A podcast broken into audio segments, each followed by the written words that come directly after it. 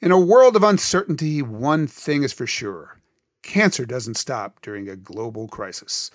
On Saturday, June 13th, the Leukemia and Lymphoma Society, that's LLS, will host a trailblazing event, Big Virtual Climb, sponsored by AbbVie to support their investment in groundbreaking research to advance blood cancer cures and its first in class patient education and services, including financial support and clinical trial navigation.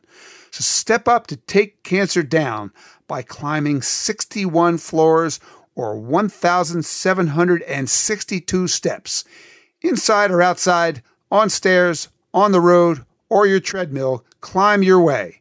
Join us for an opening ceremony and then take on your climb with our heart pumping playlist. So join us on June 13th from coast to coast as we come together to climb, conquer, cure. Register at lls.org slash big climb.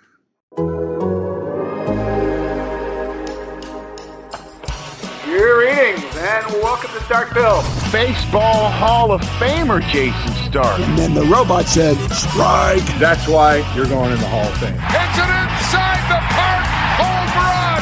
Doug Glanville. Mike Trout is coffee at Starbucks with a double latte skinny. Jayson Stark is against humanity. Take away the human element of Starkville. Doug, are you ready to make some podcast magic?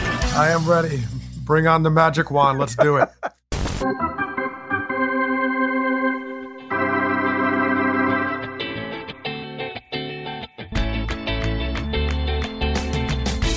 Greetings and welcome to Starkville. I'm Jayson Stark.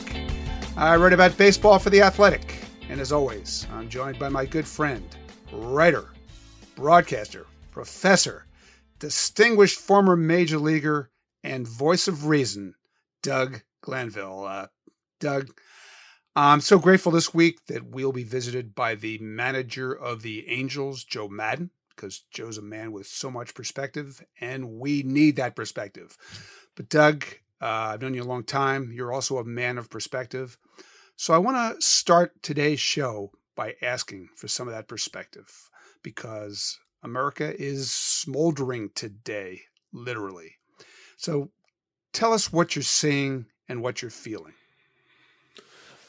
Yeah, it's. Uh, I, I think the best word is highly conflicted. Um, you know, concerned, of course, but uh, I know we're in the thick of a pandemic on top of uh, the social unrest, and and uh, I, I think through the lens of what we talk about every week with baseball, I always express how much baseball and sports have meant to me in being a healing agent or at least a, a, space of aspiration that we could look to when we're at our best and we see teams uh, full of people from all backgrounds and all walks of life to be able to unify and come together. And uh, but we have a tall order, and and certainly what we're facing now is not simple. This is something that is present day that was built on the backs of a you know very challenging history, and and so you know, my concern comes from a lot of the experiences I had. I grew up in Teaneck, New Jersey, one of the first towns to voluntarily desegregate. It was a commitment to diversity, and I experienced that all through my, you know, college, high school years and, and beyond. And I also also hail from a background where my father was an immigrant from Trinidad and Tobago. My mother um, African American from the South, uh, you know, you know the Jim Crow eras and all these experiences she had, and it sort of shaped my upbringing and perspective. And within all that, because I grew up in this town that tried to harmonize these backgrounds, I, I always saw this optimistic place. And when it came to law enforcement, many of my volunteer coaches, especially in summer league, were uh, law enforcement. They were in law enforcement. They were police officers, detectives, and actually a whole host of my teammates uh, just recently retired from being in law enforcement in my hometown. So, so on that end, because I've had this access, when I look at what's going on in our country, uh, you know, specific to George Floyd in Minneapolis, uh, it's painful because there's sectors of my experience in my world that came together and harmonized fairly well uh, because I had the privilege and opportunity to be able to to engage on these levels that I think a lot of people don't. Many of us live in segregated world society. Many of us don't have access to law enforcement. Uh, we don't have that day to day experience that kind of humanizes people in a certain kind of way, and we're a, and we have a political landscape that's very stressful and and uh, sharpened in a sense of you're here or you're there, and it's very kind of binary. So all that reaches that smoldering example that you just described of where we are, and and and so for you know personally as a man of color, uh, my my kids, you know, I, it's it's hard not to think about what I've said to you know to say to them, but uh, I've had enough experiences in the last you know few years specifically when they were old enough to have to engage them on topics, and, I think that in through that discussion, I try to still lead with this sense of of connectivity and hope and something that we can get together on, and and that's embodies uh, my passion for baseball. you know, it's, it's I've always felt the gift of coming to spring training every year, seeing people from all over the world come together and say, you know what? Yeah, you may be from Nebraska or Dominican Republic or Jersey or whatever, but you know, we're team. We're putting on this uniform as one. And Joe and Jim Riggleman used to say, you know, play for the name on the front, not the name on the back. I mean, I, I used to really find that the most powerful and special thing about being a major league baseball player was actually the diversity and and the fact that you have this common goal. So I hope that we can somehow elevate that as our future. I know it's it's simplistic and some of the legacies of systematic challenges, uh, whether be it discriminatory or along race and all the things that uh, we've been built upon. But we are all here with an opportunity to uh, reassemble a different world going forward and to learn from these things that can divide us. Um, and I still remain hopeful and optimistic, but we're in a lot of pain right now, and and we have to face it. We have to do a lot of listening uh, to hear what people's experiences are. Um, I, I, know that I've certainly had direct ones, but that's going to be important. And I think we're struggling a lot to listen right now, and it's hard to hear over the noise. So, uh, so you know, to our audience, I I'm thankful because Jayson Stark and I came together as friends. Uh, we've dreamed about this podcast for a long time because we've had a relationship for a long time and we share baseball in a way uh, that unites us because it's special in the nuanced, quirky kind of way that we love it. And um, and I hope that love and that connection shines through for everybody listening so that we see in that spirit of how we can potentially come together and and reach a different place that we've uh, been before. So uh, so I just thank everyone for listening. I know we want to talk baseball, but when you have a great friend on the other line, you also want to be genuine and real about sharing what we're feeling in our hearts today. Well, Doug, I, I really appreciate that you said that because, uh, yeah, let's make this clear to people. Um, you know, we're not speaking today out of this burning need that we both have to talk about politics, right? But we are speaking out of friendship. We've known each other a long time. Uh, we care about each other and our families. Our well being matters to one another. So you, you, you kind of touched on this, Doug. Uh, your kids. What are you telling your kids right now?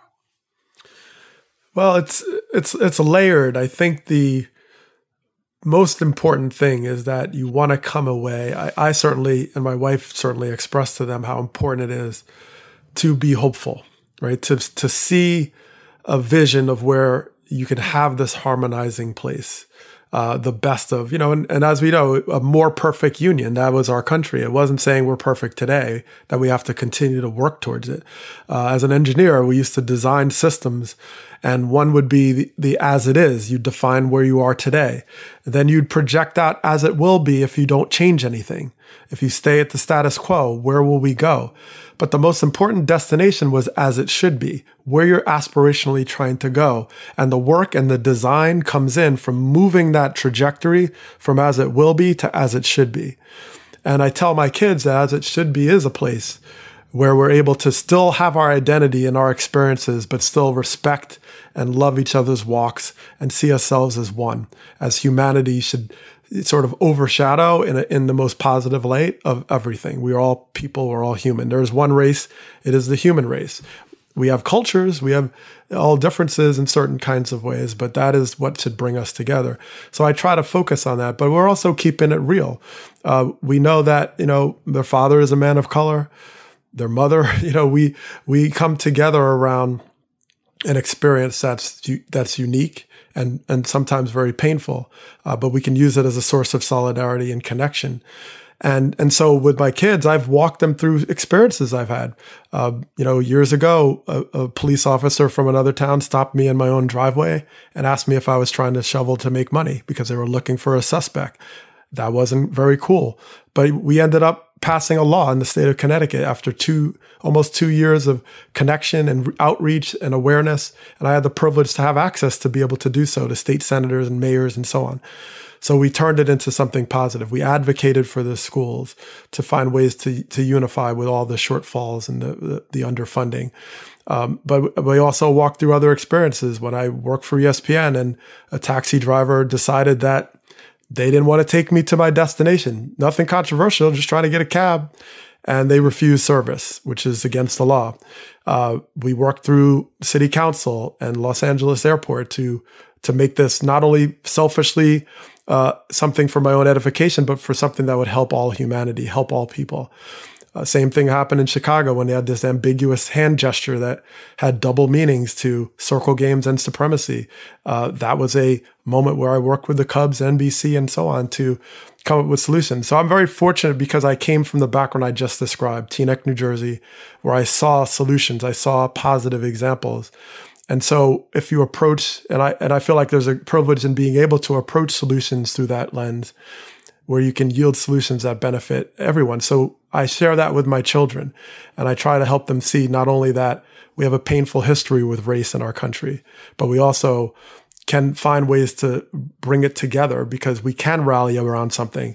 And that is the spirit of baseball. That is the spirit at the best of sport. And, and that example we share with them as best we can even through the pain that they know we're going through. So I want to protect them. I can't completely. I want them to believe that if they do right and make the you know good choices and they treat people well and respect, it will always lead to positive outcomes.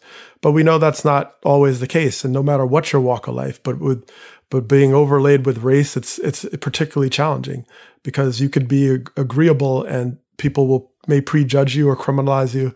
Um, and those things are, are are harsh. You know, when you're doing things that are normal, like jogging or getting a cab or trying to call a game or whatever. Um, so that's that's painful, and they need to understand that that is that's part of their journey and their task. Uh, but there's when you have a vision of optimism and you see potential and you believe in collective uplift and that we are all one, then I think they'll get out of that something that could advance our society and our world in a better direction. There's only one race, the human race. I'm going to keep those words in the forefront of my mind uh, as we go through this because that resonates, my friend. And uh, look, we're not going to spend this whole show talking about the state of modern America. It's not what we do here. This is a baseball show, so we will talk baseball with Joe Maddon momentarily. But we also live on planet Earth, not planet baseball. And this has been quite a year on our planet. So I want to ask you about those two things. Uh, I'll, I'll, ask this of Joe shortly, but Doug, I want to ask you about baseball's place on this planet. Because I don't know if we're going to have a season. I think we will. I wrote about this the other day. I can't fathom baseball making the choice to drive the sport off a cliff at this moment in time over money uh, not at a time when 41 million people are out of work and so many people are feeling so much pain. But that could happen. And this is a big week if it's not going to happen. So I, I, I would think about it this way baseball can't cure injustice, but even without fans, I think baseball can play a role in helping us uh, maybe inch back toward normalcy. I feel like we need all the normalcy that we can grab onto right now. Doug, maybe you see this from a different perspective. So tell me, how, how do you think baseball fits at this moment into the fabric of this America? It, fits extremely well. It, it fits well, and and although yes, it, you're not going to solve centuries of inequities and and and challenges, but you can create that aspirational space that I talk about. Uh, th- that we can see our greatest moments, our greatest possibility inside of baseball, and and this isn't based on always looking ahead. It's looking at some of the great moments that baseball's uh, created for our our, our lives, uh, whether you know recovering and coming back from 9-11 or uh, so many times where just the the joy of competition uh, changed the world, and and so the sustainability of that change is allowing is how we can you know look ahead and and connect the dots between that past, that present, and that future. So uh, I hope, and I'm you know betting on that baseball will come together, Players Association, MLB, and say we have to play this. Uh, they've had labor peace throughout times where they could have just blown up the system just to fight because the money was on the table. Uh, they've elected to keep labor peace for a long time. And this is a moment where that is all the more important because we'll have something that you said that has some semblance of normalcy. Uh, we'll have something that gives us hope to what potentially is around the corner as we sort of come back from something that's going to take a long time to come back from. And and I, that's important and it's something live in our world right? It's so strange to watch television and everything is contrived right? It's on demand you play it right? The, but there's yeah. there's you know, there's not there's no spontaneity in in our enjoyment at this point when you talk about television and watching things, right? That's that's the big void I find in sports. I'm looking for something that's happening now, and it's not. There's nothing happening now, right? In that sense, that's other than the pain that we're kind of going through right now. So uh, that it's it's an important role, and, and baseball can be, uh, you know, one piece of that puzzle to kind of getting back and uh, I, I, I hope they take that opportunity and run with it and see past, like you said, some of the economic challenges. Those are just negotiations. Work it out, work it out, uh, and live to fight another day in 2021 or, or whatever. But 2020 is a pivotal year in literally the history of our country. So we we got to uplift and uphold. Yeah, this is literally a time to dream of peace, peace on planet baseball, and peace on planet Earth. Uh, peace has never looked so good. Am I right?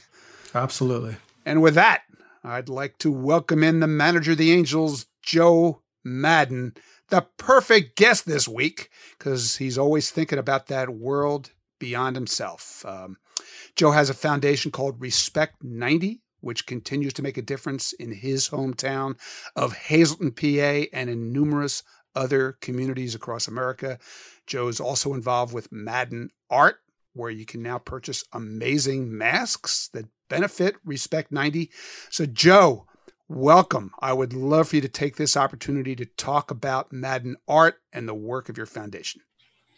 Well, first of all, good morning, Jason, Doug. How you guys doing? We're good, um, and I and I do appreciate you having me be a part of your uh, program today. Um, and thanks for asking those particular questions. That's uh, you know, those are the kind of things that are really um, are are pertinent, like you said, right now. And uh, Maddon Art, Respect 90. Yeah, it's difficult to raise money right now. I mean, there's no there's no way to get out there and have a, an event, whether it's a golf tournament or an actual event in a building with people showing up and doing the typical methods. We had to be become creative. So with that, uh, we came out more recently with the Respect Six Feet campaign, and Respect Six Feet um, a gentleman that we uh, from Chicago, and I can't remember his name right now. He's the guy that really came up with the phrase. I take no credit, but from that we we we started with respect six feet t-shirts, the, the mask that say respect six feet on it, a respect with two feet with the number six in the middle. Um, all the proceeds will go to the Respect 90 Foundation, which then it gets in turn to um, all the different things under our umbrella. And yes, uh, the maddonart.com. We're including more of our um, uh, clothing, like stuff from the past, uh, from a couple years ago, the taking the artwork and putting it on sweatshirts or hoodies and t-shirts. And um, I want to get into like uh, beach blankets and, and, and just blankets and and Yeti cups, uh, like uh, well, you, you, can't see me right now, but my coffee cup. Um, so whatever we can do right now, outside of having to being able to go outside and and press the flesh in order to make money for the foundation, so we could distribute it. Um, so the primary beneficiary is the Hazleton Integration Project in my hometown. where we've been for years, trying to bring together the Hispanic and Anglo cultures in my hometown. And obviously, right now, with everything going on in the world, uh, in the United States, obviously very pertinent and very necessary. So, um, maddonart.com, check it out. Um, whatever you purchase, the money's going to get turned around and put to good use. And also, if you have the time, go to respect90.org and you can read more about the Hazleton Integration Project. So uh, that's what's going on. That's where we're at, and we're just we're just uh, continue to try to uh, make a difference. Great. Now, Joe, before you joined us, uh, Doug and I spent some time talking about the world we live in. Uh, I mm-hmm. think it's safe to say this is an extraordinary time in America, and it's a really difficult time for many people. Now, you're you're a man of tremendous perspective. So, here's my first question: What's the meaning of baseball at a time like this? Well, I think most everything's trivialized in a sense. I mean, the most important thing is is is human beings. It's us. It's uh, uh, health. It's to being able to communicate and get along. All those things are always paramount, obviously, and, and whatever we can do to um, uh, bridge this divide that's going on, whatever the whatever the leadership necessary is to bring people together. And I, I don't have any answers on that. It's it's something that requires a lot of thought. It requires a lot from disparate groups. It requires a lot of thought with open mindedness. It just requires the coming together. It requires that that neutral, that that uh, the opposite of polarization. We got to get to that point where leadership understands that and, and, and helps and aids bringing folks together. That's that's number one. So, uh, reading everything, being I'm in Long Beach right now. There's a lot of uh, demonstrations here yesterday, Huntington Beach, etc. And that's that's all I can think about is how do we. Everybody's demonstrating. There's a lot of anger and, and angst going on, but what do we do? What's the plan? How do we get this together? and that's the part to me that's fascinating or interesting and needs to be done. Baseball, uh, some in some way, could you know help bridge that a little bit. Uh, uh, I think people just we we are uh, the entertainment. We're part of the entertainment industry. We will provide content for people to watch to get their minds off certain things and and maybe you know just watching a game of baseball. Maybe there's some kind of commentary. Just um, something just by participating in the game, even if you can't be in the ballpark that that helps this healing process somehow, moves it along. Um, somebody might uh, find an understanding just from watching that game, like I said, or listening to a conversation. I don't know, but I do know historically baseball has been a part of a healing process. We're talking world wars. Um, that's that's pretty significant. Uh, my my pop and my uncles participated in that. So whatever we can possibly do to create a better conversation and, and help to bridge this divide, um, I think we've done in the past, and, and hopefully we could uh, do that again. You know, baseball is one of the last great unifying forces in America. I, I point all the time to that your Cubs World Series parade. That's one of the mm-hmm. five largest gatherings of human beings on the planet, right? Mm-hmm. Since we've right. been recording it. Um, I mean, we're a long ways away from having any parades, but that feeling is that still something that baseball can provide? Um, I want to believe so. You know, you just uh, uh, if we can get to get back together more quickly and get this thing rolling, and and again provide a unified front. This is a perfect an, an, a microcosm example of uh, finding some common ground. Don't be so um, so extreme, uh, polar opposite. Let's find some common ground. Let's get back together. Let's work together. Let's make this run in the right direction. Let's promote the sport, and people can see that uh, we can work together. And, and set an example just from that perspective, also, I think is very important. Um, so, yeah, just by getting back out there, um, going through a difficult moment right now where it appears as though we've, we've been able to establish protocol with health, and now we have to establish protocol with finances. And we got to get beyond that to the point where, like I said, it can be done. This is this is we we were looked to be so far apart, and now we've we've come together we're coming back on the baseball field. We're here, and uh, and we, have decided some things that we've come together. So I, I, I do believe that uh, just even that event alone of this coming back and playing after all this different discussion uh, can set somewhat of an example. Yes. Yeah, and, and Joe, I guess within that, given our isolation or separation just by the what we're dealing with on a health crisis level, what's been your strategy to to bring everybody together through technology and in this time Yeah. where you have such little access, at least directly, to your personnel and players.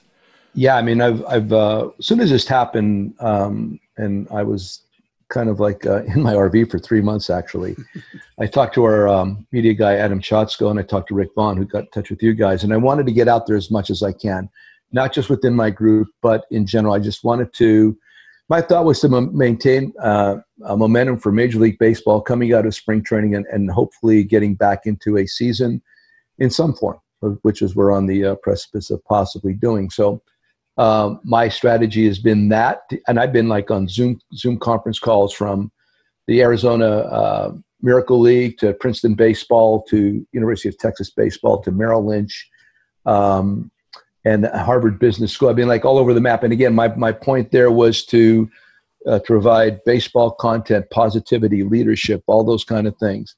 I wanted that out there as soon as I possibly could baseball wise, I knew there was going to be a, time lapse. I wasn't as concerned because guys had to be with their families and establish what they thought. Nobody knew what they thought going into this thing. None of us did.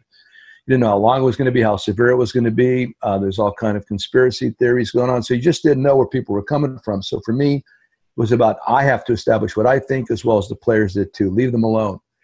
More recently, uh, been uh, we we did texts, uh, we did text uh, uh, chains, things like that but the coaches I've kept close to the vest. I've had um, weekly conference calls with the coaches to the point now it's becoming bi-weekly, just trying to maintain uh, that communication and the fact that we stay connected.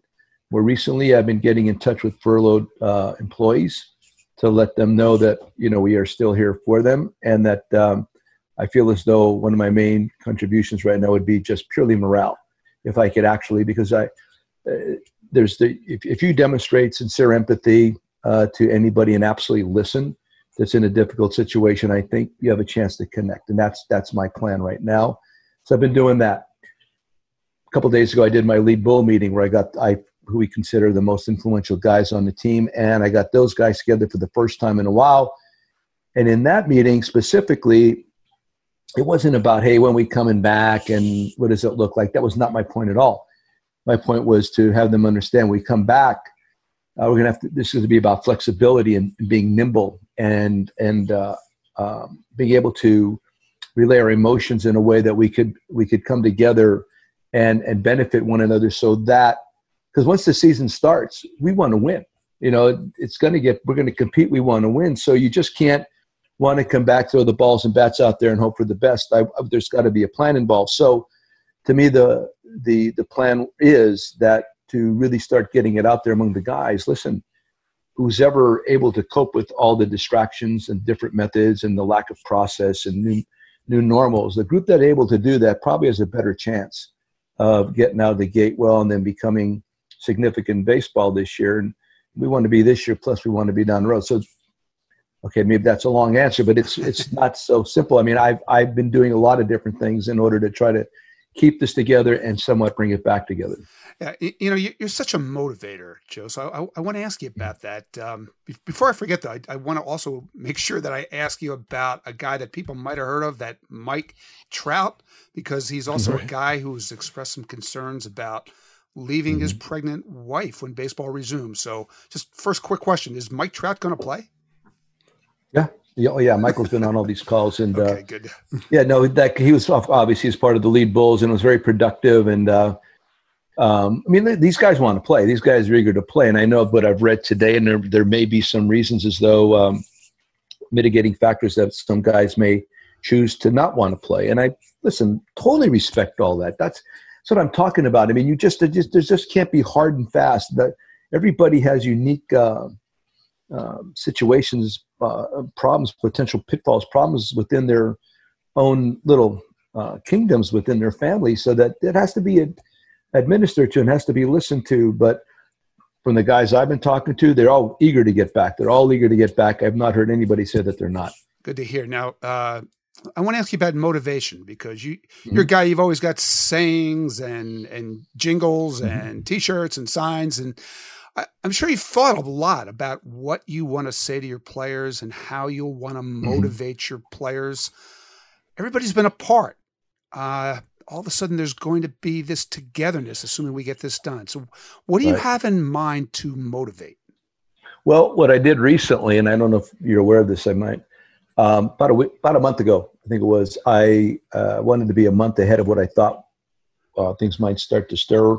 I went to the clubhouse at Diablo with a GoPro on my head, and right. I walked around the clubhouse, yes. and I recreated. I tried to recreate the um, our meeting that I had with the with the whole group the first uh, the first time the entire team was together, and I stood in the middle of the room, empty locker room, and I just did like you know you you stand there and you, you create like a little bit of a circle as you're talking to the group, and I tried to recreate that whole conversation what we had talked about, and then we started something called the identity wall and the identity wall is exactly what it sounds like. It's I, I want who we are on the wall in in urban artist kind uh, style lettering, and we got this really good urban artist by the name of Dewey back there, uh, the vice president of stuff. Bussy found him.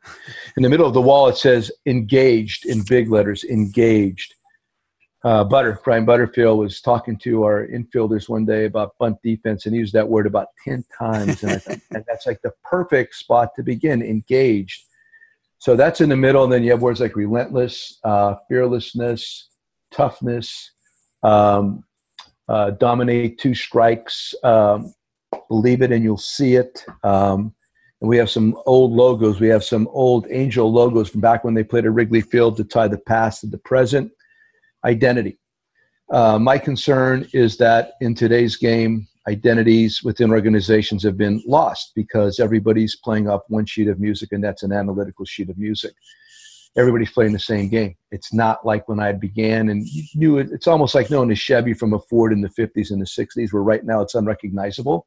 You go down the street every car's black white or silver and you look at the lines you have there's they, they blur. There's there's no differentiation.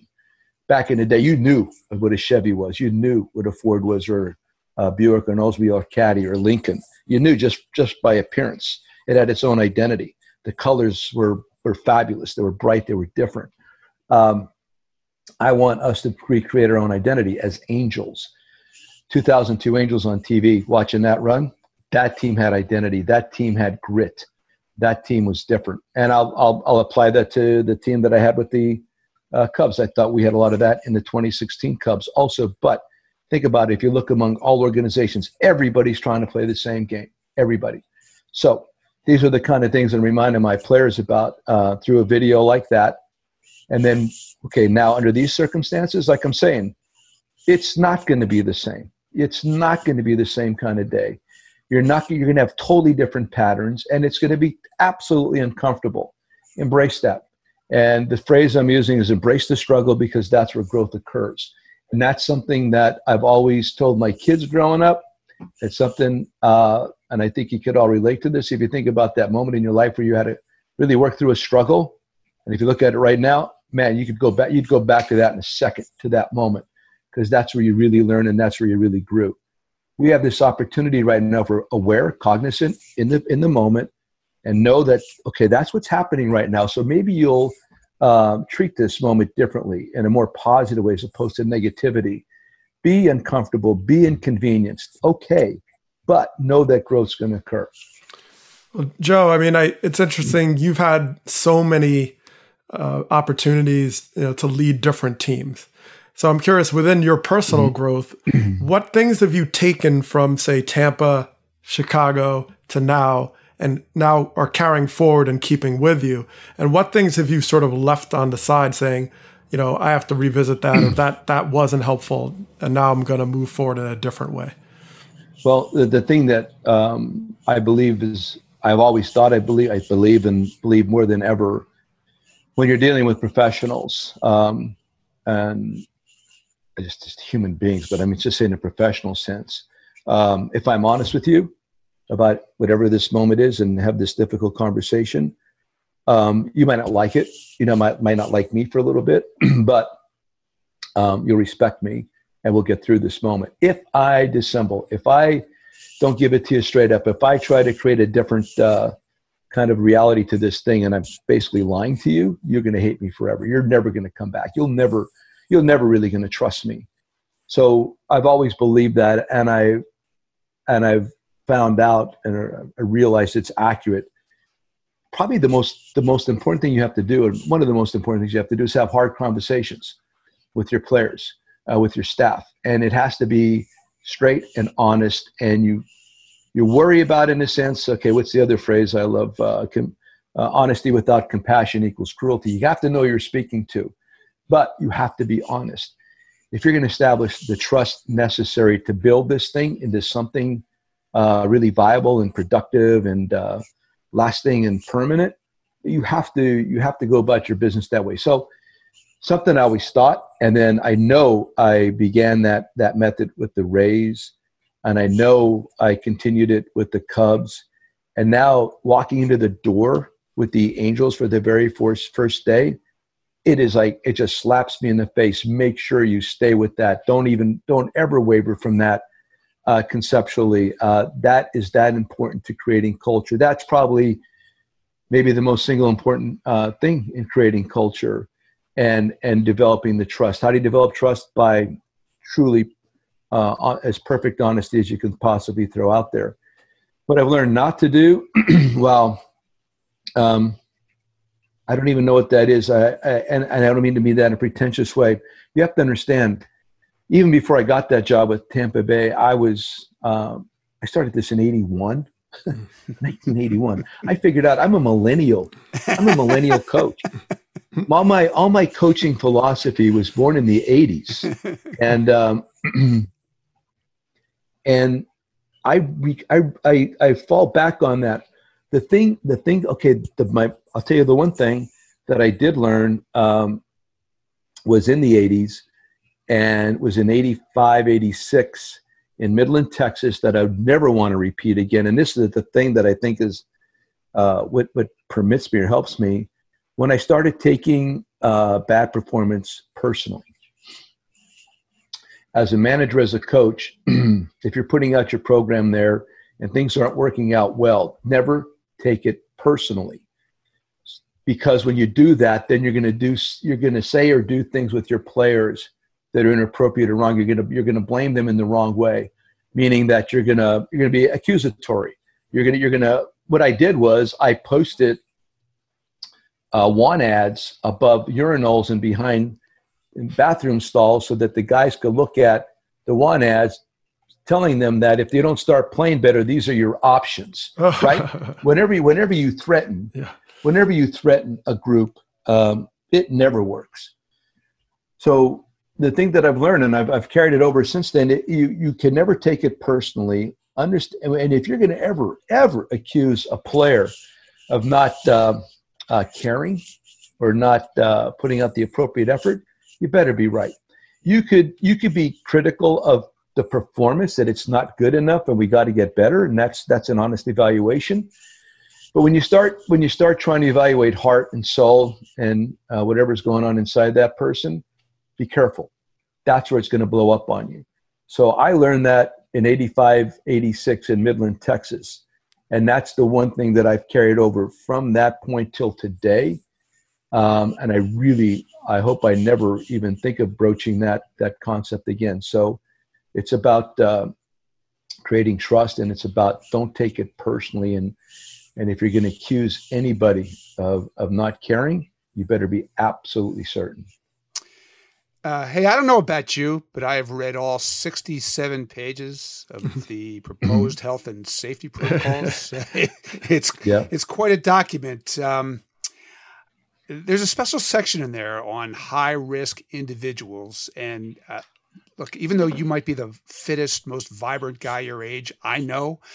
Their mm-hmm. definition of high risk would include you. Their definition mm-hmm. of millennial would not include you. We'll have to listen to this. but I feel more like a millennial than a, than a 66 year old right now. I know, right? Well, right. Uh, you know, if you read through these protocols, they would actually advise you to avoid mm-hmm. close contact with others, right? To conduct meetings outdoors where you can.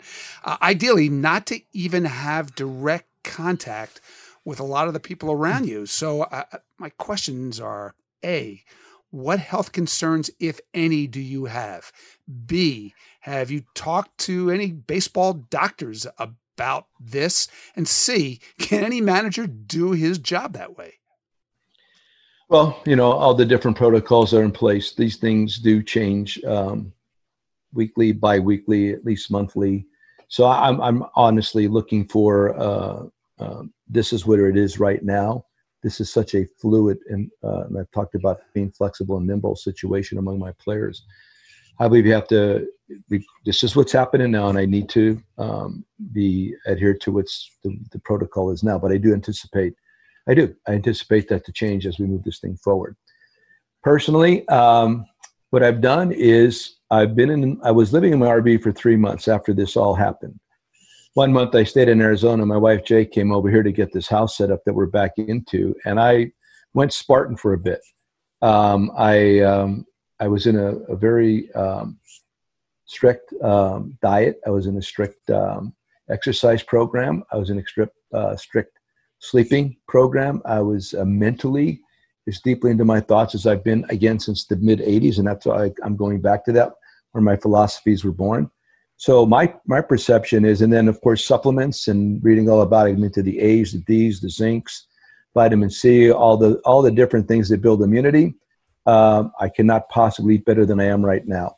I've had maybe one to two glasses of wine a week at the most, and probably one. I haven't had a beer in over a month.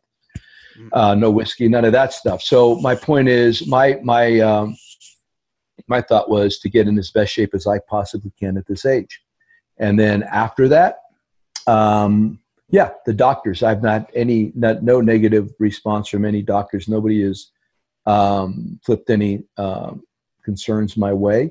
So my plan is to approach this like I approach everything else, except that I have taken what I thought were the right steps to be ready for this moment and see how that plays out. So uh, honestly, I I'm not trying to be anything but honest with you. I feel good about going into this. I uh, I don't have I don't have those concerns um, right now, um, unless some you know medical person tells me something differently. Um, uh, and the primary reason that I'm you would call you would put me in that category just based on a number of my age, but there's no other reason to put me in that category right now. So um, that's where I'm that's where I'm working from, and I don't anticipate I'm um, again I'll, I will follow protocol, but I'm going to get right in there as much as I can.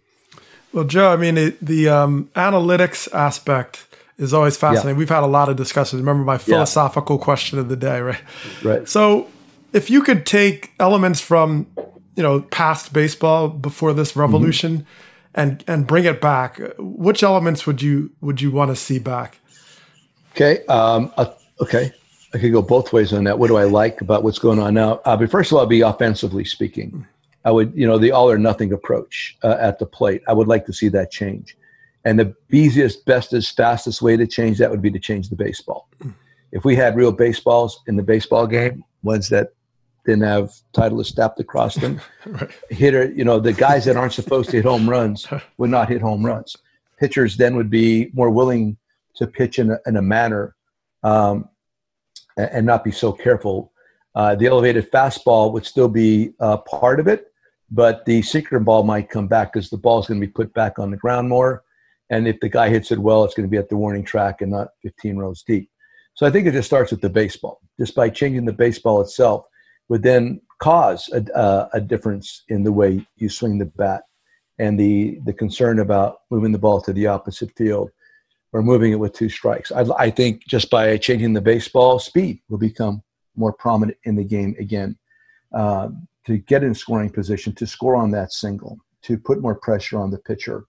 Um, just in general, all of that, the ball to, to offense will change the game significant, significantly. And then and then the kind of pitcher and pitching you can can deploy. Pitching will become more uh, prominent again. Actual pitching and not just throwing. Um, you might see even less arm injuries, uh, less, less blowouts for the fact that guys aren't just trying to throw 100, and guys are actually out there pitching. Uh, in their mind, 100% might be 75 to 80% with movement and ground balls, et cetera, because they're not concerned about the ball going over the wall. Um, I would just start right there. Um, I think everything's impacted by that thought the parts about analytics that I think are are pertinent and are actually helping is you know in a way it's helping, but in a way it's it's it's kicking left-handed pull hitters' butts is as the defense, uh, where where analytics are uh, to me very precise. is defense and, and, and also the pitching because pitchers know exactly where to throw the ball against on Glanville. They know exactly where to throw it. Um, if they if they have 500 at bats of yours logged or even a thousand, whatever, they know exactly where to go and they know exactly where to play on defense. And you can't help that because you know what it's like as a hitter. Ball's coming in, we're going to react a certain way. Your body works a certain way. Your hands work a certain way. The ball's going there. And and furthermore, you, they know where the ball's not going to be put in play, and if it is, it's going to be put in play weekly. They know that uh, based on analytics, and that's that's where the big disconnect is because there's not a thing I could tell you about hitters that any of this stuff benefits the hitters to uh, counterattack where the defense is playing, where this pitcher is going to throw the ball to you. You're in a uh, reactive situation. He's proactive, and that's that's the part about analytics that that's created this uh, this disparity that everybody doesn't like about our game, and that's and that's where uh, analytics has gotten to the point where everybody is playing the same game. When I was with the Rays, our our edge uh, was through defense primarily. And then we figured out the elevated fastball and what that did. And that's where Joel Peralta comes in throwing 88, 89 miles an hour. We already knew what Jake McGee can do at 95, 96, but then Joel comes in, elevated fastball, split, and the fact that he threw his first pitch breaking ball for a strike, the opposition hit about 100 against them. I mean, that's where this stuff is good, and that's where that's beneficial to a player. But in generally general terms, um, if if the ball is not changed, if the ball doesn't become less um, excitable, and and uh, there's not a change in overall philosophy within front offices or just in the game in general, or, or you know from ownership on down, you're going to get the same game, and you're going to see the same kind of stuff, same result, kind of like this this very non-interesting game where it is just about hitting home runs. And I hate when strike I hate when strikeouts are okay. I hate that I do believe in accepting your walks as a hitter. I do believe in that. Uh, and then pitching might come back and be an art again. Uh, you know, Joe, I keep trying to picture baseball on the other side of this. And uh, I mean, let's just assume we're going to have baseball. Uh, mm-hmm. It couldn't be more clear now, I think, to all of us that this stoppage is not just an intermission uh, life's going to be really different on the other side. Uh, baseball's mm-hmm. not going to look the same. It's not going to feel the same. You're not going to even have your whole team sitting in the dugout, staggered clubhouse times, guys sitting in mm-hmm. the stands. Curious what you see in your crystal ball when baseball returns, and how do you think managers, players, fans, even media will go about navigating their way through the new world? Um, well, uh, that, that's that's so difficult. Obviously, um, I, I, got a lot of different thoughts, but again, um, I think it could almost be. Well, first of all, you're not, people hired back. The, the, the, structure of the minor leagues. I'm I'm curious what that's going to look like. Yeah, uh, it's going to start right there. I think. Um, um, are we? You know, how many players are we willing to be back? What is the financial structure going to look like? How many operators are going to be on the minor league system? Because that's the talent pool. And Dayton Moore the other day said the most God, the most the best thing I've read in a while. When he, because when you talk about the importance of the minor leagues, he stressed the importance beyond the 10 or 15 year major league bet that puts up all the records. He really emphasized the importance of the guy that never gets out of A ball, that becomes a high school coach or a junior college coach or a college coach or minor league coach or manager. And in my situation, he was talking about me, yeah. a major league manager, and and the support group that permits uh, the stars to grow and learn the game and play and eventually get right at the major league level. This other group is the group that really is the group that promotes this game and teaches this game. Um, I was so disappointed I had not thought about that. And then when he said it, I actually texted him yesterday morning. I let him know how awesome I thought that that uh, commentary was on his part. And I want to talk to him more about it. So I, I think first of all, just go right there. Don't overlook the importance of that and what it means to the growth of our game. Because this is these are the guys that grow the game. Yep. These are the guys that really truly uh, participate, grow. And I don't even talk about scouts. A lot of these guys become scouts, and I was a scout, and I know. To me, the scouting and development is where this game cannot neglect. Uh, we cannot neglect that because the product on the major league field will not be nearly as good if scouting and development is neglected. Just can't be. Um, with that, I thought if in fact um, and I don't, I don't even, I'm just, this is just some thoughts and I might be totally off base, but if in fact you cannot bring back all the minor league um, teams and the numbers, would this then uh, proliferate again summer ball, like the Boulder Collegians and the Wichita Auto Glass and uh, the Anchorage Gold Panners and uh, the the. I mean, I mean, you know what? That was a pretty cool gig. I mean, you know, part of that was I had to work. I mean, not that I worked my, you know, I didn't work myself to the bone during the day, but you had a job, yeah. and then you go and play baseball at night. Yeah, Cape Cod. Yep, yep. Yeah, I mean, you did it at the Cape. Yeah. I did Atlantic Collegiate Baseball League. One year, I, in '73, I was I worked for Richie Rabbits, my midget football coach, and I installed fences. And then I'd go play up in Scranton, where I'd get off early to drive to either Mount Vernon, New York, or Long Island, or uh, Bergen County to play a game that night. Yeah. And the next year, I worked on the playground. so um, I worked at James Street Playground, and I was able to get off because my cousin ran the system. But I drive. I drive to Mount Vernon, where I blew out a hamstring at like seven o'clock, seven thirty at night, and had to drive home in my dad's Olds with an ice bag on the front seat. I mean, these are the things, man. I'm I'm okay with that. I'm okay. I'm okay with players, guys having to get out there and and incorporate normal life with this with the with the sport again and and get away a little bit from the analytical component and just go out there and, and purely just play some baseball and and again maybe re relearn some of the former techniques that I thought made the game so interesting and part of what makes that game so interesting is the is the uh, the choreography of a hit and run of the stolen base of really emphasizing first and third and if a guy makes an out on the bases that nobody's going to you know, climb them to the point because we can't make an out on the base because you reduce the opportunity for a two or three run homer. Although if you manage in Midland, I absolutely believe that to be true because the way the wind blows out and how hard the ground is. I mean, these are the these, this is to me where I want it. I would pay attention. If we pay attention to that, the game has a better chance to grow. And last point, and the thing that um, uh, Dayton brought up, and I think be, I'd love to see the academies come back in the United States, where you give young athletes maybe not um, so um, uh, dripping with baseball instinct, maybe not as interested in the game, but giving them an opportunity to be part of this group that's growing the game academy. Why did you talk about the RBI program? Um, and shame on me for not knowing more about it. But to me, that's an awesome, that's an outstanding concept. I don't even know how much of that that we truly have benefited from. So there's there's there may be these this kind of like a grassroots component that might be on the other side of all of this that might actually lend to the growth of the game. And that's that was my bike ride yesterday. So that was you asked the question, Jayson. That's what I was, this is what I was thinking about yesterday. One more thing, um, mm-hmm. Joe. You talk constantly about positivity. How do you maintain positivity? How do we maintain mm-hmm. positivity at a time when that may never have been more challenging than it is now? You know, listen, it is very challenging, but just look throughout history and some of the difficult moments we've had to work through. We weren't there, but people before us had to. And I'm a big Churchill fan, and and what he did um, in that country in the middle of that war um, to maintain the faith uh, among that group.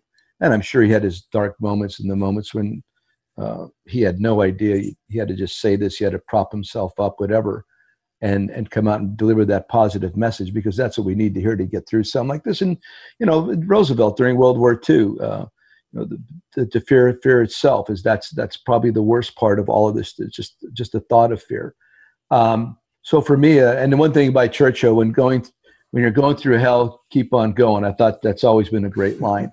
Um, so I, I just don't see the negative side. I don't see you know whenever you're going through a moment like this, you you um, you portray or you you uh, project the fact that it's the worst ever uh, it's the worst situation in history of mankind and it's not even close to that there's people before us that have gone through a lot worse uh, including my pop my mom you know the group that went through the depression uh, right up to the point uh, through world wars uh, it's they, they went through some tough stuff and i know it, it's it, it looks insurmountable right now but we're going to get through it um, I think based on science and technology and history, just know that we're going to come through this. But the big thing is we got to stick together. And you don't create morale uh, by just, like I said, polarization. You, we got to figure this out. We've got to, leadership wise, uh, find some middle ground to permit all of us to agree and work from the same sheet of music, please. I mean, that's that's where the conclusions, that's where the answer is. So um, I do always believe the glass is half full. I will not lose that posture. I'm trying to promote that now within my group, the Angels, right now, and of course within my family, my kids, my wife, everybody that I come in contact with. To me, there's no other way. Um, so just realize history, uh, we, and this too shall pass. We're going to get through this, and we'll get through it more quickly, and we'll come out uh, better on the other side if, in fact, we do do this together. Yeah, you're talking to two glass half full guys. Uh, Doug, yeah. Doug, I don't think anybody's ever quoted Churchill on this show no, no. before. So well, and I do want to going leave, good. And I want to I want to leave you with one quote. The superintendent of Hartford Public Schools in Connecticut, Dr. Leslie Torres Rodriguez. I'm not sure if she's the originator, but I want to see if you'd put this up on your wall. Uh, change happens at the speed of trust. Yeah. So I, I don't know if you've heard that one before, but I actually used it the other day. There's a book, The Speed of Trust by Stephen Covey Jr. I actually used that a couple days ago. Perfect. I, read, I read that his dad, Stephen Covey, I read The Seven Habits of Highly Successful People. So I think it was in the late 80s that The Speed of Trust came out, or is it in the 90s? But The Speed of Trust. Yes. Stephen Covey Jr. Check it out. Excellent. And The Speed of Trust permits all this to uh, come together in a very positive way. Uh, Doug, we need to let Joe go. Yes. Thank you, Joe. Joe, Joe, it's been uplifting to have you visit us here in Starkville. Uh, thank you so much. Be well. Hope our paths cross in a ballpark somewhere. hey guys, ask any time. I really enjoy this type of conversation. You know that, and you you made me better by by permitting me to be part of this today. So I, I do appreciate uh, it. you guys are great. Appreciate it. Yeah, back at you. We're going to embrace the struggle yes, the rest of the day. Always, for sure. Because that's where growth. Because that's where growth occurs. Hello. Exactly. Bye bye. Thanks, Joe. Take care. Be safe. Doug, it's time for one of our favorite parts of every podcast: listener trivia. It's our way of involving you, our favorite listeners, in this show. We'll tell you how it works shortly. But first, let's get to our question you know, we had so many great ones this week, but finally settled on this question from Ellie Wohlgelernter. Uh, his Twitter handle is, I can't believe I have to say this again, E W O H L G E L E R N T E R. Phew. Nice. Uh, Doug Ellie lives in Jerusalem, man. He's currently writing a book on Jews, baseball, and the Israeli Olympic team. Uh, awesome. So we're now getting questions from around the globe. Very cool. That. Very cool. Yeah, we're known for our international reach, or or maybe not. okay. Anyway, let, us get to his question. It's a, it's a lot of fun. Who are the only four players in history to homer as a teen? In other words, a teenager mm-hmm. and over forty. So, the four players in history who homered as teenagers and forty somethings. Now, I know I'm going to get this wrong, but uh, here's how I tried to go about this. Tried to think of players who homered as teenagers and then went from there. So here are my four. One of them, like I, have heard this question before. I know Rusty Staub is the answer, so I'm guessing him. Then I've got Ken Griffey Jr., Robin Yount, mm. Al Kaline, just because they're three Hall of Famers who debuted as teenagers. But I, I, I it can't possibly be that easy. So I just I'll just tell you about how I try to think about it. Uh, you go way back in time. There are stars who always come up in the baseball teenager notes that I've been cranking out. Yeah, Mel Ott, Jimmie Foxx, Ty Cobb. Uh, more recently, A Rod. I know he got to the big leagues as a teenager. Uh, Tim McCarver is in some kind of trivia question like this. I thought about even Ed Kranepool. He's like a, he's a human trivia answer. Yeah. But I, I don't know. Doug, help rescue us here, will you? Oh man. Well, it's funny. I, I had I had Griffey and Yount. I definitely had those guys. Uh, as soon as I heard teen, I think of Yount for some reason right out of the gate. Of course, yeah, June. me too. But after that, I was kind of blank. But I, I would throw in A Rod and um, you know, after that, I was kind of blank. so, so how did, did, did Mickey Mantle play to forty? I, I no, I, I didn't no, think he, he played that, his knees and stuff. Uh, and I wonder if I always think there's a trick question here. Some like pitcher that like went, you know, what I'm saying like some pitcher who went deep at, at 19. Yeah. And you got the last. You got the last trick question like this. Man, the, MV, the MVP switch hitter question. Yeah, yeah. Vida Blue. I, I was ready for that. Yeah. So, um, so like, yeah, I mean, I, I, I have no idea. So I think we got it surrounded, but I don't think we have. I think we do have surrounded. So, um, so, so one of those others, guess. Ott. You said Mel. All right. What do I? Yeah, I'll, I'll just I'll just go with Ott. Mel. Was it Mel? Okay. I, I don't even And know what the heck we answered, Cam. But let, let's. I'm sure we got it wrong. A-Rod, let's bring in. Yeah, all, Yeah, all in over the the, map here. But I will say to pin two names that you guys guessed correctly. Rusty Staub is correct, as is A Rod. One of the other names, and quickly, Ken Griffey Jr. surprisingly did not hit a home run in his age 40 season, though he hit 19 during his age 39 season. Oh, killing me. Definitely played at 40. he definitely played at 40, never a home Yeah. run. Ty Cobb is another one of those answers. Cobb, And- might, Oh, he only hit like and- three home runs. How do we And- miss that? And then another man, the last man on this list who hit a home run in his age 40 season, coincidentally enough, his 500th home run in his career, Gary Sheffield. Why don't we go ahead and take a look at that 500th home run, April 19th, 2009, against Milwaukee? And he drives one deep down the left field line. Hit it toward the corner, and it's out of here! Gary Sheffield with his 500th career home run. Out to greet Gary Sheffield. His first hit as a Met puts him in the 500 home run club. Wow. That's a great call, and it actually raises another trivia question. He played for the Met? He had five. He had his 500th home run for a team he got no other hits for. Wow, that's tremendous. It's one of the oh. greatest questions ever. Where oh. was I when that happened? Oh, my goodness. Yeah, No chance. Yeah, I had no chance on I. I never thought about Gary Sheffield as an answer to that question for Yeah. one second. So shows what the trivia king I am. Um, Anyway, one thing we try to do in this segment is use the trivia question to inspire a topic for the show. So here's what I think we should kick around, Doug. Um, like I was trying to figure out, all right, what active players could join this list?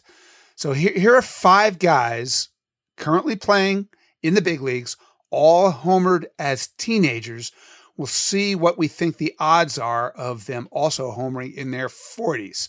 Uh, we'll start with Joe Maddon center fielder Mike Trout. What do you think? Yep. Trout for sure. Absolutely. So you, it's just a lock. Like I, I wouldn't put it past him. I wouldn't put anything past him. But uh, is, I mean, you act like, well, of course he's going to do it. I don't know. Maybe he won't. But he, I, I, I, good chance. I like the chances. All right. How about Bryce Harper? Yep. Two for two. Oh, really? Okay. Uh, one thing I know for sure, he will still be getting paid in right. his 40s, Oh, they're- right? They have contracts till they're like 63, I think. So they, it's they not gotta- quite that long, but it's long. Uh, now, look, he loves to play. I know he'd love to do it. Here'd be my one worry with Bryce. He's going to have to develop a sense of self preservation right. to keep himself on the field. And uh, even though he, he almost played every game last year, I'm I'm actually not sure he can play that way for 13 more years. So I'm going to say no on him. Here's a good one for you. What about Juan Soto? Yeah, that's a good one. Yeah, I think so. It's discipline.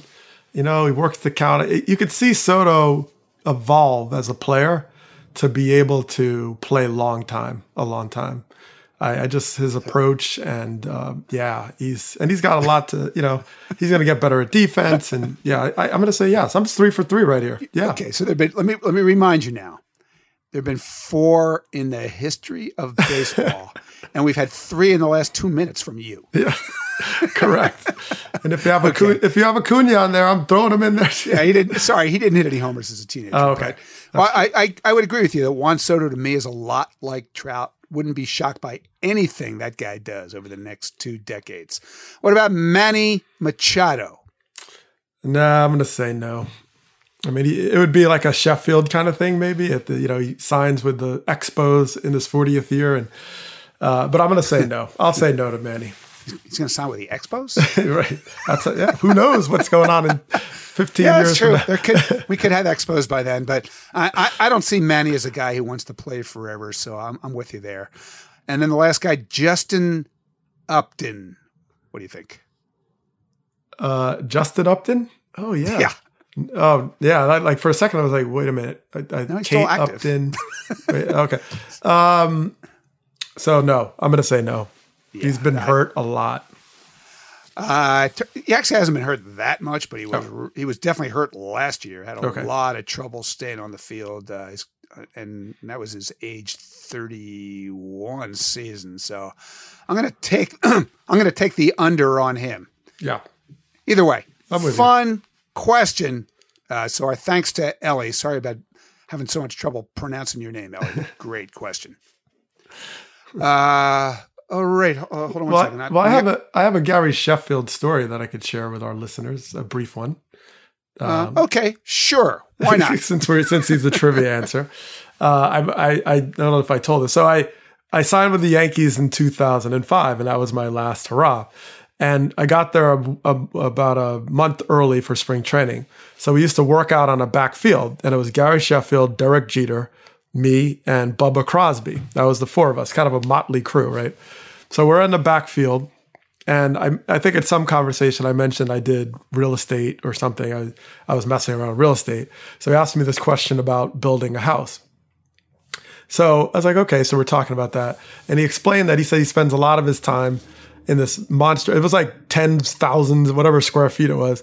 And he wanted to, um, he said he spent all his time in the kitchen or the theater or something. Okay, so that was the conversation. That's how it goes. So at one point, he starts talking about, he's like, I just have a question for you. You know how to save money on groceries? I figured it out. This is how you save money on groceries. So I thought he had some new app or, you know, it was early technology. And he said the best way to save money on groceries is to hire a chef. I said, like, how much does a chef cost a year? It was like $83,000. so I was like, okay, I guess, you know, I guess then you do save money on groceries, but you have this other expense of $83,000. So I was like, okay. So that was a, so that was typical of Yankee spring training where everybody's making 20 million a year. Uh, he told me I needed a haircut that same day. He said, give him a call. He'll set it up. He has a place in Tampa. I was like, cool. And when I called him, it took three other people and I never actually spoke to him. It was like a secretary connected to an advisor, to a personal assistant, to the maitre d of the haircut salon. And I never spoke to Gary Sheffield. So uh, he was one of a kind. He was straight up. So those are my little Sheffield stories. and, and you haven't gotten a haircut since, This is true. as far as I can tell. I need Gary to like teleport in some you know, from uh, the SpaceX and uh, drop in and cut my hair here. Yeah, that reminds me of a Rickey Henderson story. When remember Rickey went to play in the Atlantic League. Oh Uh, yeah, One of his friends told me his rent was more in it more than his salary. that would have been Gary Sheffield in the Atlantic League for sure. Uh, Uh. okay, now before we go, we actually need to revisit a controversy from last week's Starkville. If you remember, over the Athletic Philly, Matt Gelb, Meghan Montemurro, and mm-hmm. I had a draft of Phillies players from the last 40 years. And the center fielder on my tremendous team mm-hmm. was some guy named Doug Glanville. Mm-hmm. Was Good I choice. thinking? Good choice. Very Yeah. excellent. Excellent. Seemed like a fine pick to me, considering where I was in the draft board. but then we had Ruben Amaro Jr., the former general manager of the actual Phillies, appraise our picks. Uh, now, if you remember correctly, Doug, Yes. Ruben loved my team. But what do you remember about Ruben's thoughts about my pick of you? Uh, he hated your center field choice and saw a other viable option at his disposal. Yes. Yeah, he wasn't that upbeat about me picking you. He actually ripped me for not picking Aaron Rowand over you. So, since we both have an issue with that, Yes. I want to welcome in our surprise guest for this week. Oh, At no. least it's a surprise to Doug. It's Mr. Ruben Amaro Jr. you guys hear me okay? What's happening? Yeah. What's up, Ru- man? Ruben, you have an irate Doug Glanville in your hands. That's a fine friend of mine. I, I want to piss him off. You two were actually teammates once upon yes, a time, right? absolutely. Yeah, Yeah. yeah, yeah. We and were the then we uh, signed him back there for a year or so. So Yes. uh, yes, yeah. sir. Yes, You sir. did. Now, now, Ruben, um, I'm going to quote your exact words in reviewing this pick.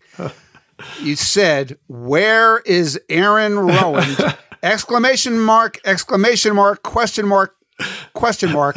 And then you said, "Glanville over Rowand?" Question mark. Am I quoting you correctly, exactly what I sir? said. yeah, you quoted me correctly. I knew I knew something. what- I knew, what's the I knew, I knew? I get it. I knew I get in trouble for that one. All right, well, well, let no me- disrespect to Dougie. Dougie is a heck of a player. But like No uh, disrespect to Dougie. Yeah, he you poured a just lot- totally Yeah, disrespected he him. poured all kind of hot sauce on there, just just seal the wound with like a tiger bite, you know, whatever it takes. let, let, let, let me revisit my options at the time I made this pick. My I, I was basically down to Aaron Rowand, Gary Maddox, Doug Glanville, and you, Ruben Amaro Jr. And I, you know, I almost came to the conclusion last week that what you really thought I should have done was pick you. You want to confess to that? absolutely unequivocally incorrect. Because I stunk. I was good for about one week. but it was a hell of a week. Yeah. Uh, all right, well, all right, well, all right. You're going to have to explain it now. Why Aaron Rowand over Doug Glanville? Um, well, we were just basing them on their, I guess, their one year, best one year. I mean, on one year, uh, Doug, you had over 200 hits that one year, correct? this, this is You correct. had, you had a heck of a year. I think you had, what, 30 or 40 ba- bags? Yes. Um, I just thought just the total production of the one best year that each guy had with us, with the Phillies, I thought uh, Aaron had a better overall productive year. I mean, he had 27 homers, 80, some 89, 90 ribbies. And I mean, they both were um, very good outfielders, good, solid, um, probably above average outfielders. But, um, but I just thought overall, as far as overall production, I thought Aaron had a better one year wonder year than uh, than Doug did. Uh, so I wasn't supposed to take in the totality of Doug's whole career. Uh, okay, Aaron Rowand, two years as a Philly. Doug Glanville, six years as a Philly. Uh, Aaron Rowand did have the 27 home run season. Doug Yeah. did not have one of those. No. Aaron Rowand did have the the, the stellar, legendary broken nose. I Yes. think Doug, Good no catch. broken noses for you, right? No, nope. Yeah. Uh, Doug also had the one great year as a Philly, but also five years as a regular, averaged 151 games, 84 runs scored, 27 steals, excellent defense. Ruben, how can you not see that I made the right? And I pick? bunt. This is I like you talking to me five years And ago. again, no, and again, I mean, listen, uh, yeah, and you could bunt, yes, which was a plus. Um, I think uh, again, you know, my I maybe I wasn't clear on the criteria, but I, I, I would have to say I would have to say in the one in the if we're talking about their one best years with the Phillies, I think that he would. I think that uh, I don't know other people other people agree that that Aaron was a better choice. Now that said, as far as consistency is concerned, maybe Doug is the right choice. I mean, he ended up having a he ended up having you know a pretty consistent. He was a pretty consistent player for us, Very. and um, and he was also they're both really good leaders. I think one of the things that um, that that you know I thought about that as well. That piece of it. Aaron was an excellent leader in in so much that he was. Um, I think in a lot of ways he helped both uh, guys like Jimmy Rollins and Chase Utley as they were getting closer and closer to being like championship caliber players. Um, and I think he was a very good, um, you know, he, he held people accountable. Aaron held a lot of people accountable in the clubhouse, which was pretty special. Uh, Doug was also a really good quality uh, teammate. Um, so that was to me that was kind of a push because they're both really really good in that in that regard. But I was basing that more on one the one season that they that you know one best season each one of them had, and I, I had Aaron over uh, Doug pretty much. Doug, you okay with this? No, what I appreciate 100%. This is a GM we're talking to, so he I, uh, you got to keep it real. Don't tell me what I want to hear. I, I appreciate that. Of course, we'll put it on a Twitter poll a little bit later. well, you know I'm going to get crushed in a Twitter poll. there, there is precedent for that. Yes, we've done- No doubt. Well, Ruben, you were an excellent judge of talent at all the other positions. yeah, You loved my team. Appreciate that. So, thank you for that. Yeah, man. And uh, thanks for joining us. Uh, always great to talk to you and to remind Doug he wasn't as awesome as we usually make.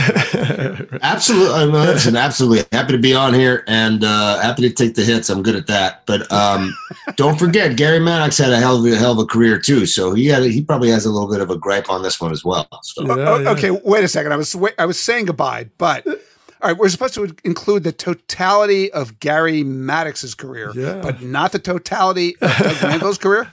No, no, no. I'm just saying, you know, if, if we're going to open up for discussion, if we're going to open up for discussion, you know, All right. Secretary Okay. of Defense about Secretary of Defense. Even Doug will, will tell you that he's. Yeah, I think I think Doug was he was one of Doug's uh, idols as well. So. Yeah, he came to my wedding. I, I, I Gary Maddox. Yeah. Yes, Uh, Okay, we'll add Maddox and Amaro Jr. to the Twitter poll. yes. See how it Don't don't don't, do, don't throw Amaro Jr. there because I know I, I can't stand that zero number.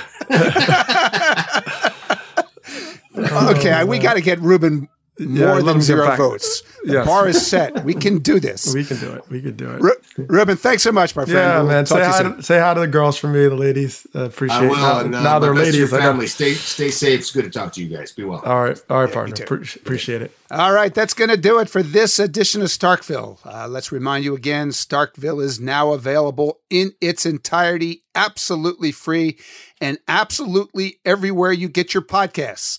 So be sure to subscribe to Starkville on Apple Podcasts, Spotify, TuneIn, pretty much everywhere you find your podcasts. And of course, you can still find us at the Athletic app and the Athletic website. And if you'd like to read our sparkling work or the sparkling work of our other amazing writers, there honestly is no better sports writing being done anywhere than you will find in the athletic these days. And we're still offering a 90 day free trial.